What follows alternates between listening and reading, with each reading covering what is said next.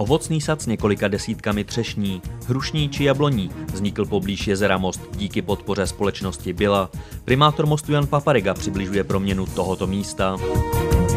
Pane primátore, kde přesně sad vyrůstá? Tady z toho místa je krásný výlet na jezero a lokalita byla dlouhodobě nevyužitá.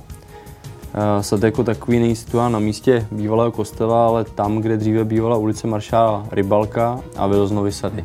Bude mít sad nějaký provozní řád? Ne, není to tak. Eh, domluvili jsme se, že sad eh, jako takový nebude mít žádný provozní řád, ani samostatný kamerový systém. Lidé tak budou moci sad využívat volně a chovat se tak, jako by byli například v městském parku. Bude park alespoň pod dohledem nějaké kamery? Po dohodě s panem ředitelem městské policie detekovali, že je možné využít kamerový systém, který je umístěn na hradě Hněvín. A budeme tak mít dokonalý přehled o tom, jak, jaký lidé se právě v sadu pohybují a co tam dělají. Za pár let stromy začnou plodit.